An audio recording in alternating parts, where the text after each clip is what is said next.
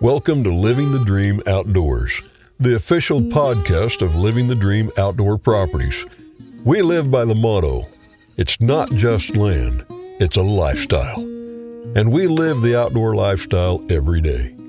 Whether you're a landowner or dreaming of joining the ranks of those closest to the earth, we're your brothers and sisters of the outdoors.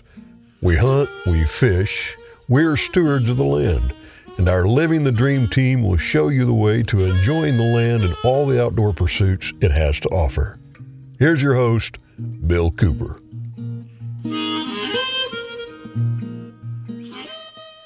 Welcome to Living the Dream Outdoor Podcast. I'm your host, Bill Cooper, and today I'm delighted to have on the program Lee Vogel from Kansas City, Missouri.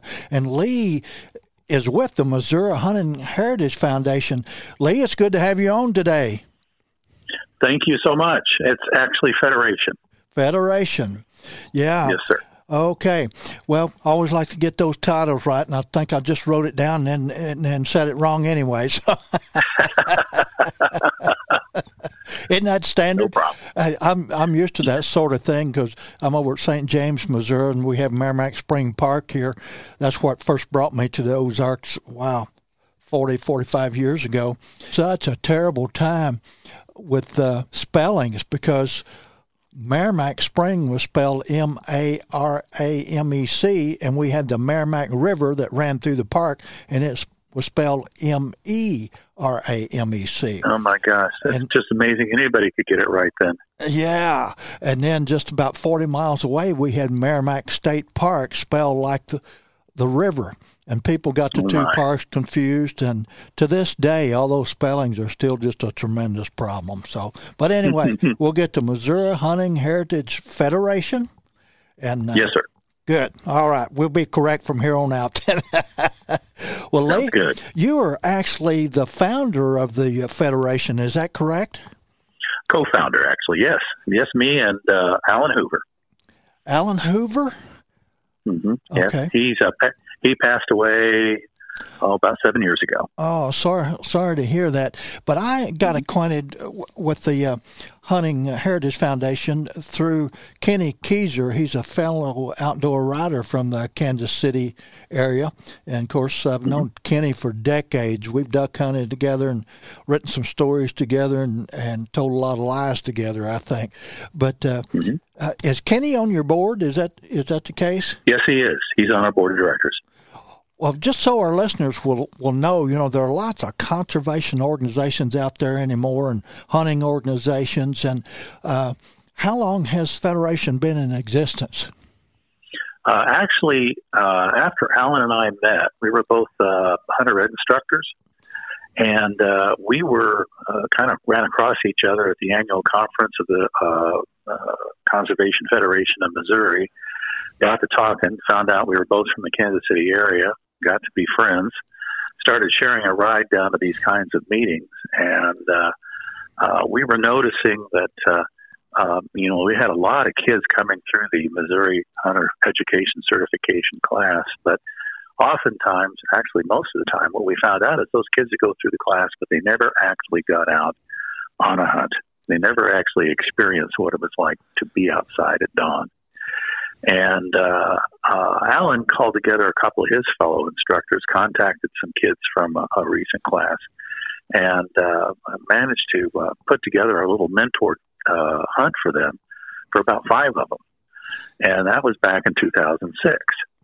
And uh, it was very successful. One of the youngsters harvested a turkey. He and I continued to talk about this. We also noticed that you know, uh, Missouri was at that time getting ready to celebrate 50 years of hunter education, and uh, and uh, actually award their one millionth student that came through their their course. Wow! But we were but we were still, even though we had kids coming through the class, the number of new hunters that joined up, uh, started hunting again, started hunting, was not keeping up with the number of hunters that were retiring from the field. Hmm. So every year we had a certain amount of attrition. We were losing hunters every year. We just they weren't being replaced. So we continued to talk about this. Uh, we added a oh uh, an opportunity for kids to to have their first opportunity to shoot in a supervised live fire situation, usually at a range, not in a hunting situation. And we added a camp lunch, and ultimately this became uh, our Missouri Hunting Heritage Federation clinic. And so we incorporate the Missouri class, a supervised live fire, an individually mentored hunt, and then a camp lunch afterward. It's all done in one weekend. Alan did a couple of more of these in 06 and 07. We formed uh, our first, you know, I think formalization of our group. We had our first board of directors meeting December of 07 and uh, we got our 501c3 uh, not for profit status from Missouri in April of 2008, and we've just taken off from there. Wow, that's that's quite a story, and it's quite an undertaking because I can identify with that just a little bit. Several years ago, gosh, I can't remember how long ago. Must have been about this same uh, time, or maybe in the late 90s, uh, I did a lot of volunteer work for an outfit called the Land Learning Foundation, and they're up kind of northwest Missouri. The Evans brothers had like 20,000 acres accumulated up there along the Missouri River, and they'd gotten hold of my wife and I. We were doing a lot of work with the National Wild Turkey Federation at the time and the youth programs. We ran a hunter apprentice school for the Missouri State Board of NWTF for like 17 years. But uh, we did some volunteer work with the Evans, and uh, we held, I guess, some of their first youth programs. And of course, these guys had renovated 11,000 acres of wetlands, if you can imagine that. They owned a heavy, mm. heavy equipment company. And we wound mm. up doing, oh, duck hunts, deer hunts, dove hunts, rabbit hunts, all sorts of things. And uh, they had an old lodge that we utilized until they eventually built us seven little log cabins, and that wasn't enough. Uh, they wanted to do other youth programs, so they finally built a lodge to house over a hundred kids. So it uh, turned out to be quite an adventure. But uh, how many board members do you guys have, Lee? Oh, we've got about a half a dozen. We're always looking for more. oh, always looking. uh, yeah, I, I, understand that that feeling. There's there's always a need for more advice and, and more help. Uh, can do do you uh, off the top of your head? Can you tell me who your board members are and where they're from? We've got a, a, a different kind of an eclectic group here. Uh, our president is Stacy Hubler, and uh, she is actually the daughter of co-founder Alan Hoover. Uh, our treasurer, Mike Borgading, uh, he's from Kansas City. Uh, he's uh, works for an accounting firm. Uh, Kenny, as you mentioned, uh, Frank Dugan, a recently retired uh, gentleman who's also one of our clinic organizers. Oh gosh, who else? Stephen Rulo out of uh, the Cass County Raymore area, um, and trying to think of who else. That may be it for the moment. Well, sounds like quite a diversified group. Uh, are they all hunters? I assume. No, they're not. As a matter that, of fact, that's interesting. That's, yeah, that's been one of the things that has worked out really well for us. Is is if we can bring on a variety of skill sets and backgrounds and, and, and network connections. Uh, we kind of thought that this was all going to be a bunch of hunter instructors and that's where it was going to stay. But we found out that in order to sustain ourselves as an organization, we were going to have to have other people who had the interest, uh, and uh, a lot of those uh, people, uh, you know, they want to see the hunting tradition uh, perpetuated. There are others are very excited to see that uh, we're getting kids out from behind the computer screen and getting them outside that that is so exciting. Uh, of course, I'm 72 years old. I'm not as active in youth programs as I I used to be, but I certainly have a lot of respect for people that tackle jobs like this because you can run into mm-hmm. a lot of interesting situations. But having a variety of board members from uh, various uh, backgrounds has, has, got to be uh, the way to go, I would say, because sometimes you know, it's uh, I, I know back in the day when I served on a lot of these kinds of uh, boards of these kinds of organizations, a lot of us I thought exactly the same way, you know. And sometimes when you got some new and fresh blood with that look at things just a little bit differently, it, it makes the program all the better. So, are mm-hmm. are you guys? Um, strictly just hunting programs, or, or do you include some other activities in your hunting curriculum? We have run trapping clinics uh, and, uh, once in a while. We don't do a lot of them anymore.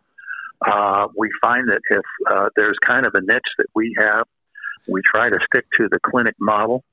And so that would, of course, incorporate virtually any kind of hunting that's available in the state of Missouri, whether it's turkey, deer, waterfowl, uh, squirrel.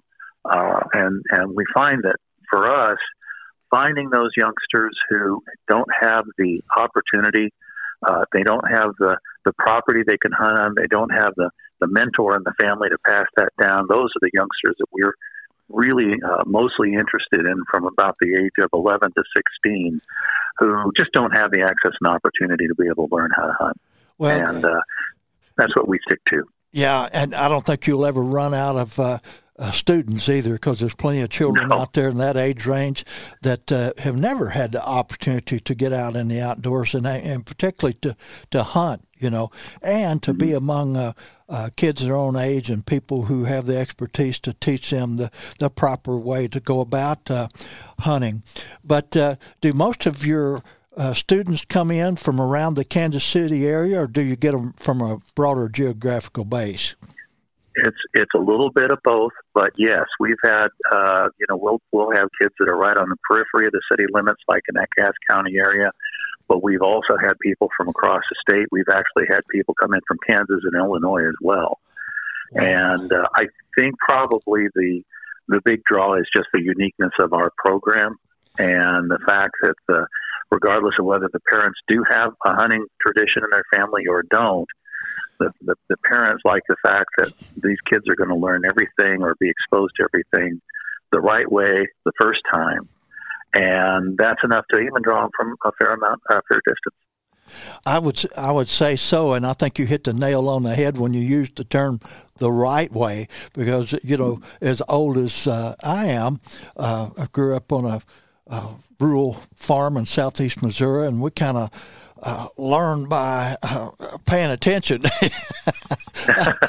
you know, nobody. Had, well, you never heard of uh, a hunter education class. Hunter education was came from your.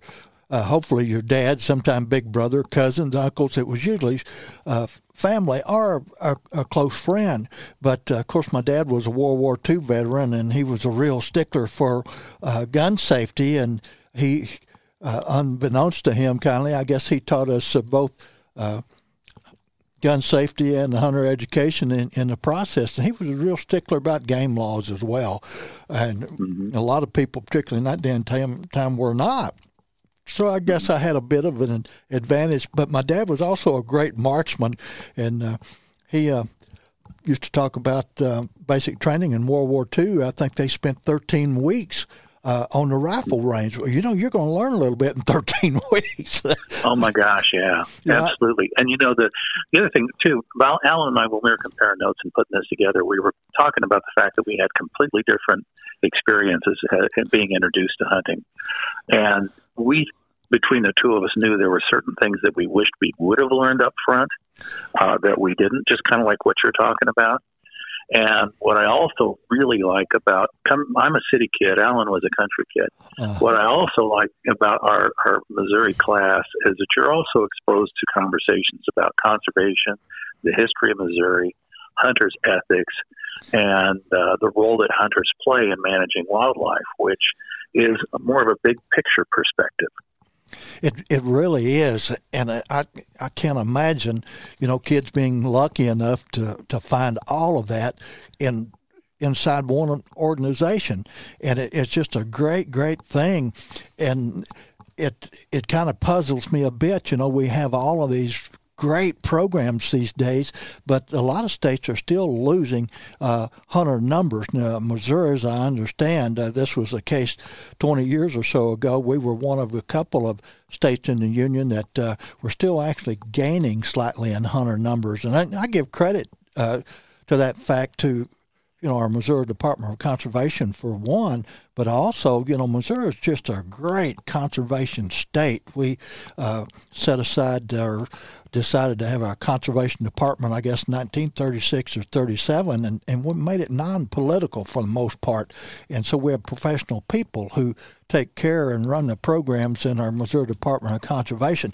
Then we've had great organizations, these single species conservation organizations that have come along, like the National Wild Turkey Federation, Rocky Mountain Elk Foundation, Ducks Unlimited, and on and on.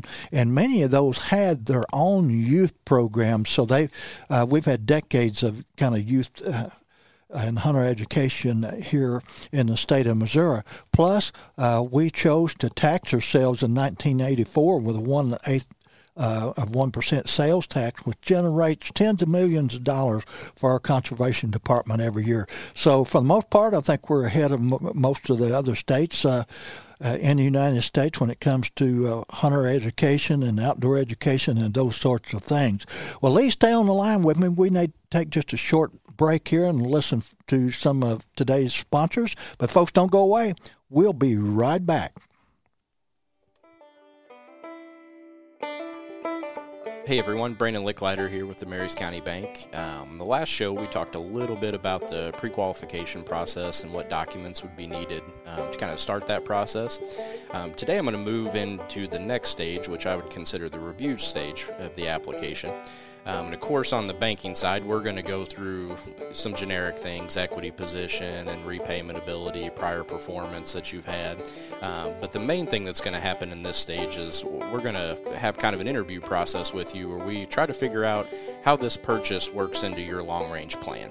Um, there's a lot of different ways to uh, to purchase these properties. There's different products and there's different ways of getting there. Um, some people have maybe they have a lot of equity in one property that they need to transition to this new one. Uh, we have some temporary financing or some things in place to help make that feasible.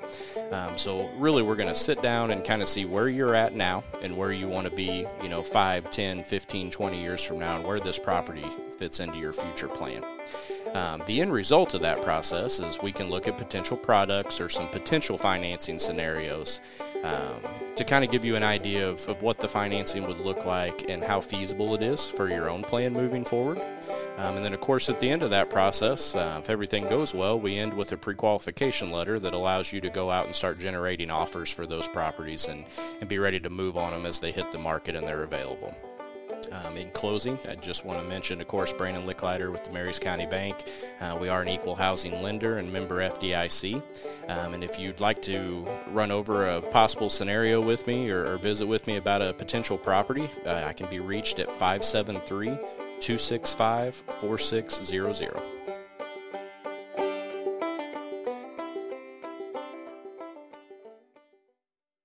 Welcome back to Living the Dream Outdoor Podcast. Today I have on the program Lee Vogel, and he's with the Missouri Hunting Heritage Federation, and he's out of Kansas City, Missouri. And Lee, in that first segment, man, we covered some great information about the Federation, how you guys got started, your history, and, and what you're hoping to accomplish uh, with all of the programs that you uh, you guys have uh, presented to children and their parents uh, over the last few years.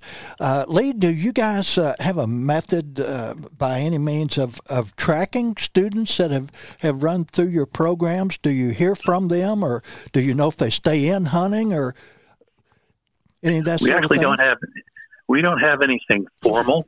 Uh, what we do, well, a couple of things we do. We do have, oh, uh, uh, a sporting clays benefit that we uh, stage every, uh, usually last weekend of September. Uh, and it is amazing the number of youngsters who have been through their classes that will come up and they'll participate in that uh, in that benefit and that tournament, and they'll walk up to me and introduce themselves because one, I don't remember every one of them, and two, they've probably grown a foot since I've seen them. exactly. And they'll they'll show me pictures of hunts they've had and all that kind of stuff. So we do stay in touch. We've also got friends of friends who came through the clinic that we know we keep in touch with anyway. The other thing that we do, uh, and this is something that we uh, have been going uh, around for a couple of years, is trying to find out what what's next for the kids after they've been through the clinic. They they've learned about this stuff. They've been on their first hunt. They're all excited. And one of the things that we've tried to do is to invite some of these groups you're talking about, the DUs and the Pheasants Forever and so forth, and have them participate in the clinic itself. And in some cases, they've actually had people who became our members, became one of the mentors for the hunt. And then as we gather around that campfire for that lunch on Sunday, we're able to say, hey, if you guys like this and you want to stay involved, here's so and so. He's the president of the, uh, you know, uh, Cass County Ducks Unlimited. And if you guys to, if you'd like to, you know, stay in touch with other duck hunters and kind of continue this process, here's this guy. Here's his business card. Here's his brochure, and invite them to to join up with one of those organizations. And then we feel like then what we're becoming is kind of a farm team for these other groups who are looking to continue uh, to grow and uh, hopefully provide them a source of new members. That is a great idea. Of course, having been involved in a number of these programs over the years and still somewhat involved, mostly with my own grandchildren. Oh, by the way, I got to tell this story about my grandchildren. You know, I had two grandchildren this year uh, kill their first deer right here on my property, and uh, that brings it up to three of my grandchildren that have taken deer right here on my personal property. So I'm always excited about that. But uh, having worked in organizations over the years, uh, I, I, the wheels are turning here a little bit. I keep thinking, hey, if you're providing Ducks Unlimited and all these other conservation organizations new members, boy, I'd be hitting them up for a little kickback. You know, help us out with our programs. Do you get any of that? well, actually, they have the opportunity to sponsor that clinic. And uh, what we'll do is we ask them for a $250 donation, and we use that to resupply our, our ear protection, our eye protection, right. uh, burgers for the lunch, uh, ammunition, clay targets, that kind of thing. Uh, and that helps out a bunch. Oh, it it does. And of course, funds are always an issue when you're talking about programs like this. And I remember Hunter Apprentice School days. Uh, we got in early, I guess, when all the programs were starting way back when in the 70s and early 80s and that sort of thing. And so many outdoor products organizations just jumped all over these programs. I can remember uh, pretty standard fare at Hunter Apprentice schools. We would send each child home with 250 sometimes $300 worth of merchandise bill jordan at realtree was just tremendous way back uh, in those days for sending uh, uh, remember the turkey vest with the drop down stadium seat in them. Uh, Bill Jordan hmm. was one of the first to come out with those, and they were so comfortable because you could sit down in those things and kind of cinch the seat up tight, and you really didn't have to have uh, uh, back support like a tree to lean against. In fact, you could actually rock in those things if you wanted to. I went to sleep in them more than once; they were so comfortable. But he'd send me. Uh, we'd usually have twenty students, so he'd send me 20 of those uh, vests. And boy, we suited up dozens and dozens of kids over the years. Plus, we had companies, you know, send the turkey calls or duck calls or whatever. And so we did a pretty good job in those days. Of course, then what happened was uh, so many programs uh, developed and came about then, and the manufacturers were getting hit hit up pretty hard. mm-hmm. They did a mm-hmm. great job of contributing, but it, it got more difficult for individual programs to gather up as, as many goodies as they did in, in the old days. But Bass Pro was always another big helper. I, I know I, I got a hold of them one time and I was doing a little turkey hunting seminar over in Waynesville, Missouri, and I expected a couple dozen kids to show up. Well, Bass Pro sent me 100 uh, nice box calls, and I wound up giving uh, box calls to every kid in three counties. I think that wanted to turkey hunt, but but you know uh, yourself uh, how difficult it can be at times to uh, to get funds or the things that you need for programs like this. But when you're running a, a program, a weekend, you mentioned weekend for a student, uh, do the parents come or one parent, or how, how do you operate your program?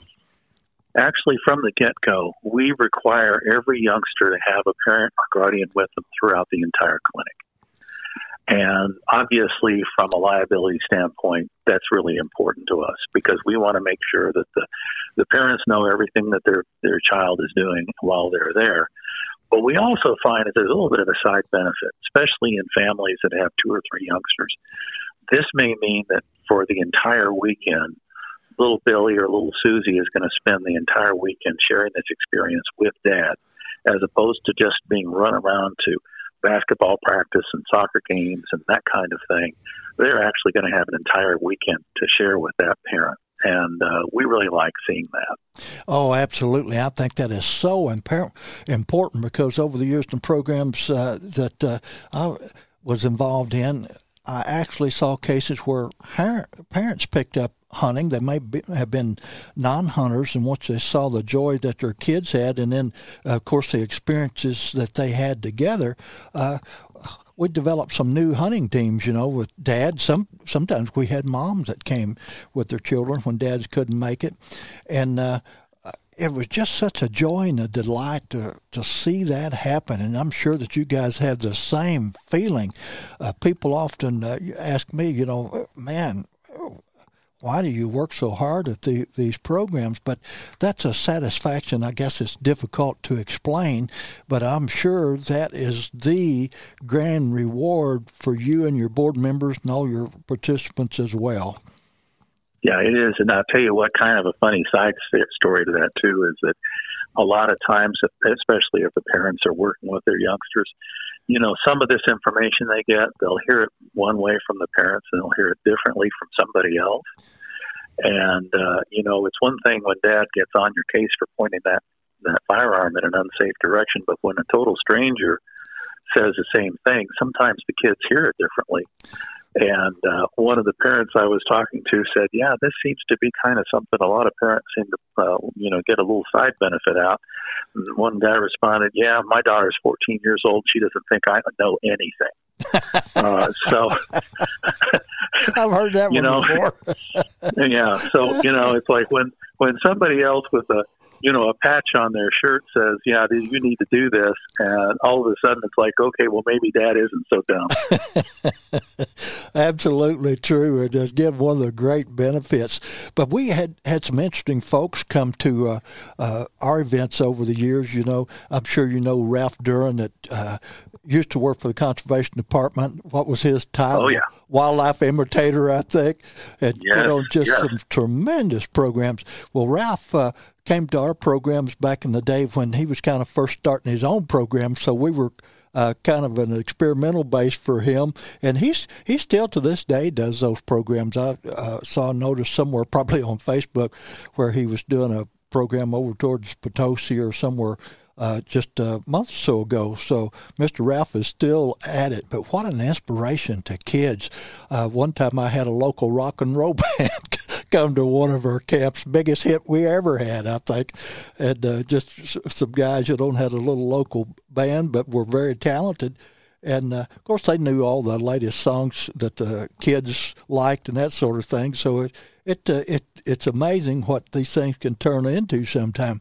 But another thing that I saw, you know, you bring kids in 11 to 16 years old, and particularly those just getting into the teenage years, they're kind of having an awkward stage in life, and it was funny to watch them at camp, you know, because uh, they'd come in with mom or dad, and then they, they kind of it took them a while to adjust and and get used to each other. So we played little games and and uh, kind of forced them to get acquainted pretty quick like. But the coolest thing ever was to see these kids buddy up and find a good friend, and they would actually keep in contact with each other after the events were over.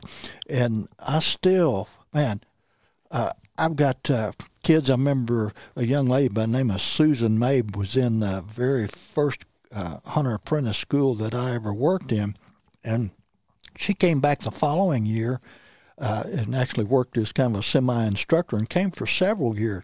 Now Susan has kids of her own, are about out of high school, you know, and they've all mm-hmm. turned into great amazing. outdoorsmen. It it truly is, and that that's one of the greatest rewards of all. But in your p- programs, what's been your experience? More boys or more girls? Uh, we get a fair number of girls. Uh, and actually, uh, just personally, I really like working with them. Uh, as you can imagine, you've probably experienced, you know, the boys come in, they've got a lot of preconceived notions. and, uh, you know, and then they, they go and they, they shoulder that shotgun and they pull the trigger and the target doesn't, uh, doesn't blow. And it's kind of like, I don't understand what happened. This has been going on in my mind forever. I, I don't get it. But a lot of the girls, they, they don't really have those preconceived notions. And to see, you know, a, a young lady uh, who's never pulled a trigger on a shotgun uh, they'll listen and they'll they'll listen to what the, the the the mentor has to say. And you know, after about the third time, they powder clay, and you can just see in their face that their whole perception of, of how they see themselves and how they see the world completely changes.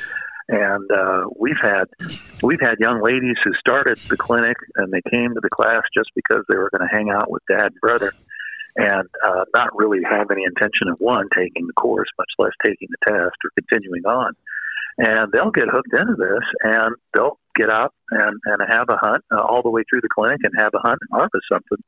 And you know, Friday afternoon, they had no idea they would ever do anything like this. And by you know, Sunday night they've been through the class, they've shot a shotgun, and they've harvested something. Absolutely, and that's quite a process. As you said, it's amazing to see their look on their face when things begin to click and they hit that first clay target, or they hit that first pheasant, or take their first deer, or whatever.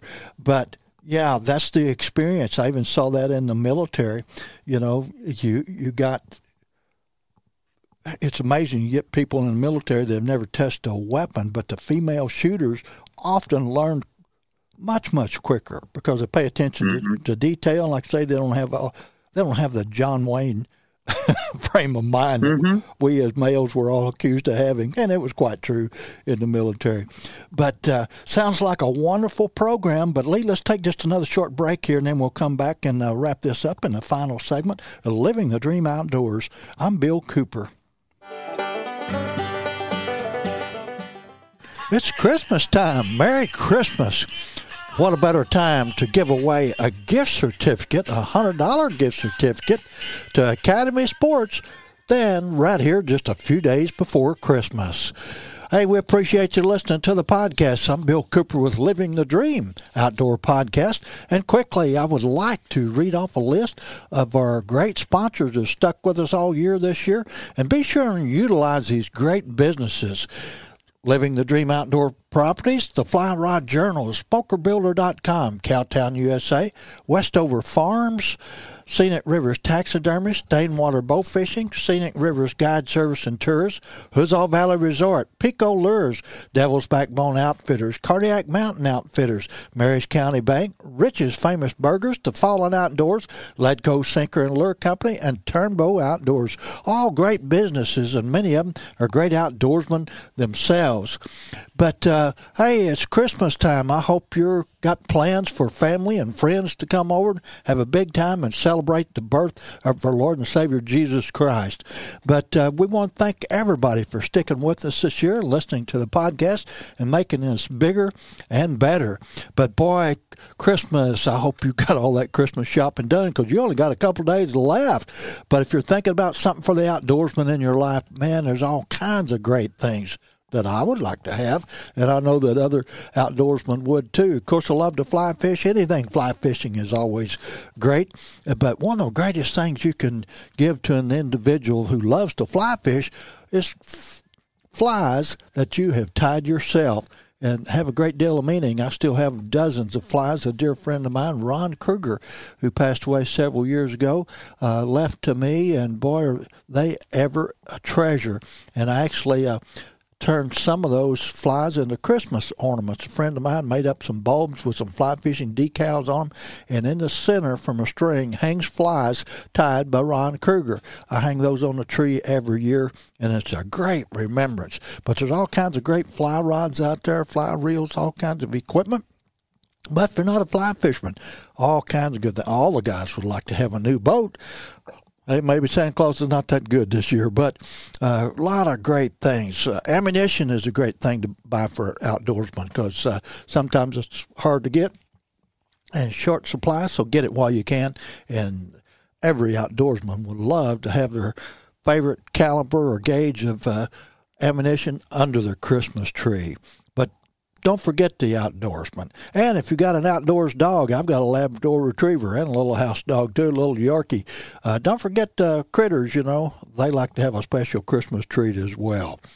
But uh, it's time for the drawing, and we've got quite a hat full here today. And again, we're giving away a hundred dollar uh, gift certificate to Academy Sports and Outdoors, and we'll get this in your hands so that hey, at least uh, you can uh, shop.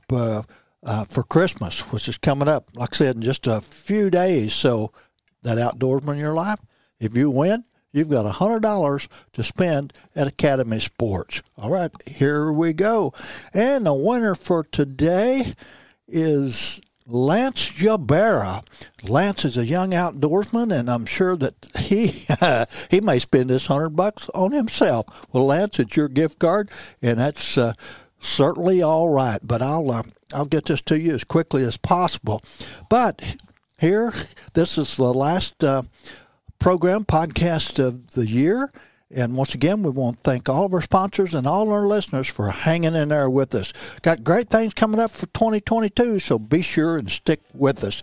And from all the staff at Living the Dream Outdoor Properties and the Living the Dream Outdoor podcast, we'd like to wish you and yours a very Merry Christmas and a Happy New Year.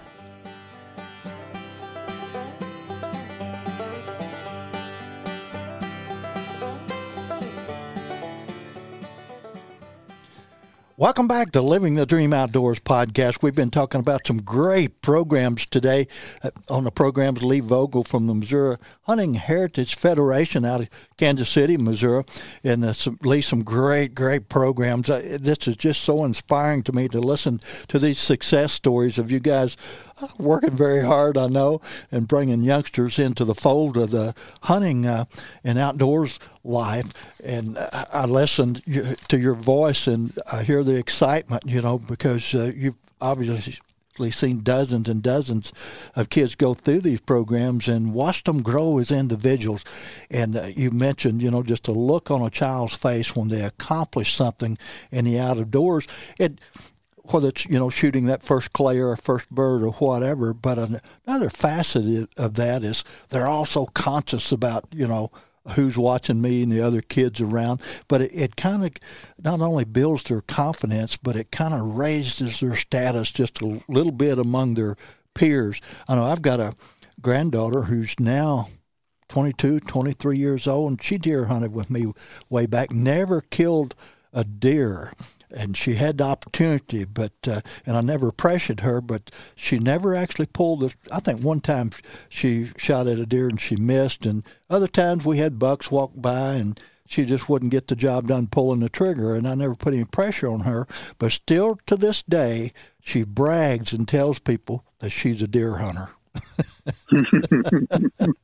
that's that's cool. I've got kind of a similar story with my my wife's daughter, and you know she went she and her older brother went through the hunter ed class. Uh, also, she's only about 15 months younger, 15 months younger than her her brother. And the first time that we set up to shoot sporting clays, I think probably within 15 minutes she was out shooting them. and uh, she has never um, never uh, brought down a duck. But you know what's interesting is that she loves the lodge, she loves the land, she loves being outside all I have to do is say, "Hey, uh, I'm going to do a prescribed burn," and she's on board. She's with me every step of the way. Uh, so you know the uh, the hunting aspect is one thing, but being outside and, and working outdoors and playing outdoors has become very meaningful to her, and I'm extremely pleased with that. Oh, absolutely. You not only get to spend time with her, but you, you begin to see, you know, your children and grandchildren begin to understand concepts about wildlife uh, management, land management, and it ties them to the land, you know. Uh, gosh, going through college, parks and recreation school, and outdoor education uh, programs, it was uh, interesting to me because I was a country boy, hardcore, you know, raised on a crop farm, cotton, corn, soybeans, all those sorts of things. And of course, I was involved in uh, the Future Farmers of America program and had a, a very solid understanding of the importance of soil.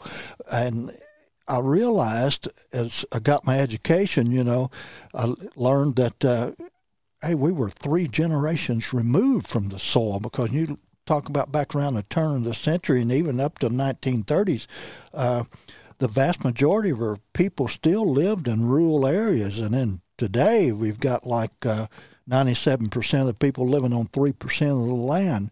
So lots. Oh, absolutely. Yeah, absolutely. Lots and lots and, of people you know, never get the opportunity to really to no, they don't. And you know, just in, even within our generation. You know, uh, I was a city kid, but you know, we still built tree houses. We still, you know, caught minnows in a creek. Right. Uh, you know, we still had a family member who either had a farm or a place at the lake or something like that, and we we got to go out and play. And uh, that's just not something that a lot of kids have access to anymore, and it's it's such a shame. It really is, but you know, we have to be thankful for the fact that people like yourself get inspired, see the need, and take action to get something done about it. Now, I know, I know the struggles, and I know that you guys uh, are very dedicated to what you do. I talk to Kenny Keyser quite often about your programs and what's what's going on. But looking to the future, Lee, what are your needs? What what do you see happening with uh, with your organization? Well, the uh, so far in the time that we've had, we've had over 550 families come through our clinics, and we limit those clinics to five to six kids because it takes about 15 volunteers to handle that in the course of a weekend. Next spring, we will have had our uh, we will actually uh, execute our 100th clinic, uh, and we like that, but we would like to expand this across the state. And the concept of us being a federation is that we saw ourselves uh, early on as becoming a federation of chapters throughout Missouri, each with their own group of people uh, using our clinic model and uh, being able to develop this statewide. You know, you mentioned how important uh, conservation is to Missouri and the conservation sales tax. I, I go to these meetings of the International Hunter Education uh, Association. And when people find out I'm from Missouri, they look at me and they go, "Oh, yeah, you guys have that sales tax." Um, you know, they think that's that's really cool, and they can't pull it off in every state. They don't have the the public backing for that kind of thing. So we would like to expand this and really become a statewide organization. And for that, what we're looking for is more people who'd be willing to donate one or two weekends a year uh, to assist with these hunter education clinics. Boy, that would be awesome, and uh, I I know that. Uh, that'd be a dream come true for you guys to see the program to expand. Now, uh, let me ask you this: out of Kansas, is there just one group now that that's holding um, uh, programs, or do you have more one group? We've got a very, very strong. Our oldest group is a Cass County chapter, and then I've started uh, clinics, specifically waterfowl clinics, down in Henry County. And there's two of us that do that in Henry County. We now have another gentleman who hosts the waterfowl clinic up in Saline County. We've also done Jackson and Clay and Platte and Carroll counties, and I think a couple more in the course of time. But we didn't have the staying power power to maintain those chapters. So we ultimately would like to, to, to break out Initially, we were thinking every county in the state, but there's just not that much population in all the counties in Missouri. But we definitely like to go for a number of regions of the MDC regions throughout the state and get this thing spread out all over. Absolutely. Well, when you're talking about volunteers, what kind of a person are you looking for? You know, anybody that has a passion for the outdoors and could be, you know, in situations there, we've got people that don't hunt, but they're terrific instructors. They'll also come and help out with the mentored hunt. They'll help us uh, put together a lunch or take pictures or help us uh, uh, uh, with handing out the, the, the firearms, the ammunition, the eye and ear protection, and then collecting that afterward. Uh, so we're looking for anybody. But on the other hand, you know, if, if, if somebody is, you know, now the last one of their, their hunting buddies has now gone off to college, uh, the nest is empty. Uh, they uh, they've got the experience and the time to share it, but they don't have anybody to share it with uh, we're always looking for people like that as well. And, uh, you know, in addition to that, most of the vast majority, we really don't do any of these hunting, uh, uh, the hunting portion of our clinic on public land. It's always uh, private land. So occasionally we'll have a landowner say, yeah, go ahead, bring some kids on my property. We need to prune down this doe herd or something along that line. And if, in a lot of cases, if it's just the average hunter, they're not going to be interested in opening up their, their land to that. But if they know it's for kids, it's amazing what happens. It it really is. That's an excellent point you, you make. I've been flabbergasted over the years to see how many people are willing to open up their their properties. And you know, of course, these landowners are always, in my experience, are usually always going to come to the programs as well. and you can just see their faces beaming with pride that they they have helped establish. Uh, a, a, new program and a new opportunity for kids to be able to get into the outdoors and to experience. And a lot of landowners, you know yourself, Lee, that a lot of these landowners, you know, uh, I want to say mature, mm-hmm, old mm-hmm. like myself. They've been around for a while, and some of them have built some pretty nice places. And I, I've been in some programs where the programs gave the landowners the opportunity to speak to the kids and to tell them about to tell their story. You know about the progress, what their place looked like when they first started, and all the hard work and labor and love and course, dollars that they put into their place, and then they've been able to succeed, success in wildlife management, see deer and turkey return, or maybe quail or rabbits, because some of them have particular species that they're fond of and they will manage as such. But kind of a double edged sword on some of the properties that we were on, not only were there hunting opp- opportunities. Many landowners have ponds too, and it was easy, or maybe a small lake, and it was easy to just bring along little fishing pli- supplies and give the kids a chance to, to fish as well too.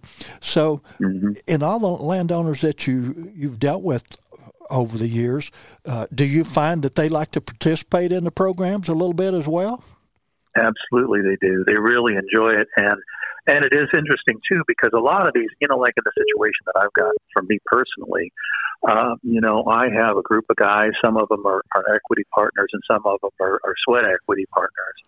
And you know, the hunting season only lasts so long, but you know, we spend the majority of our time, uh, you know, down uh, uh, uh, cutting brush, uh, spraying weeds, uh, playing in the dirt.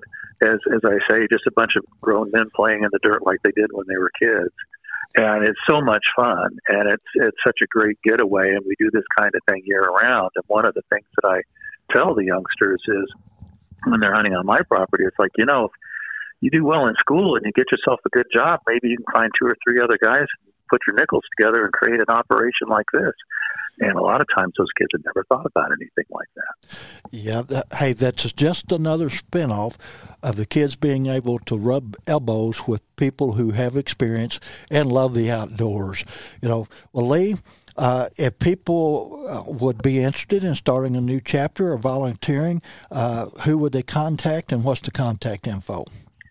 The contact info is they can always go to our website, which is MHHF for Missouri Hunting Heritage Federation dot us, and we're also on Facebook. And there's always a, a place in those places where they can uh, find somebody to contact, and we'll get with them and uh, see what we can put together.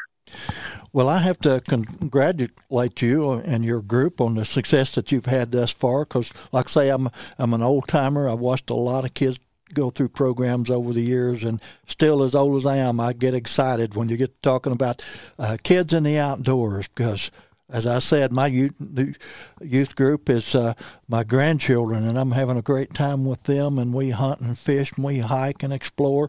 And I've got a grandson right now that he's like seven years old, little guy for his age, but uh, he's so excited about dinosaurs, you know, and archaeology. And his dad actually set him up a little dig in the backyard of all things. and I, I have a second cousin who is an archaeologist at the Museum of Natural History in uh, Chicago, and he's working on a dig in southeast Missouri uh, where they've discovered a new species of dinosaur. And it looks like the next time he returns, I'm going to get to take my grandson down to that dig. Now, how fascinating and intriguing is that? Absolutely. And you know what's interesting too, and, and something a lot of people don't realize is that you know, we talk about the Missouri hunting heritage, and, and that that heritage started a long time ago.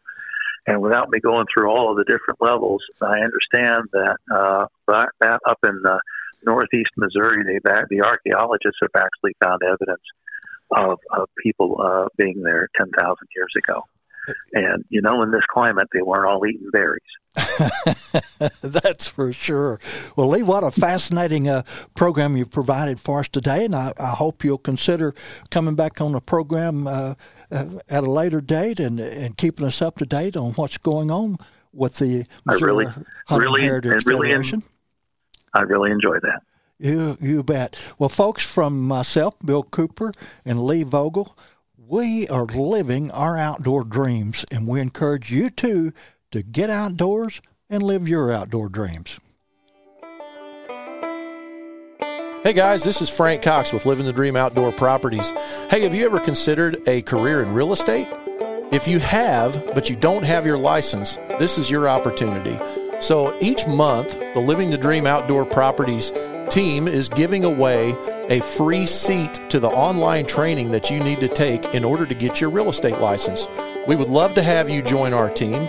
All you got to do is go to our website, livingthedreamland.com, and then click on the Our Team button, and then click on the one that comes up under that that says Join Our Team. On that page, there's an application form. Just simply fill that out and get in contact with a member of our team, and I'll be giving you a call. We appreciate you and uh, good luck. The Living the Dream Outdoors podcast is brought to you by Living the Dream Outdoor Properties, the Fly Rod Journals, SmokerBuilder.com, Cowtown, USA, Westover Farms, Scenic Rivers Taxidermy, Stained Water Bow Fishing, Scenic Rivers Guide Service and Tours, Huzzah Valley Resort, Pico Lures, Devil's Backbone Outfitters, Cardiac Mountain Outfitters, Maries County Bank, The Fallen Outdoors, Ledco Sinkers and Lure Company, Turnbow Outdoors, and Rich's Famous Burgers.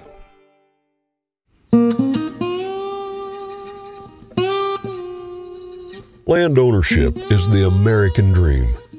Land is the basis of all life.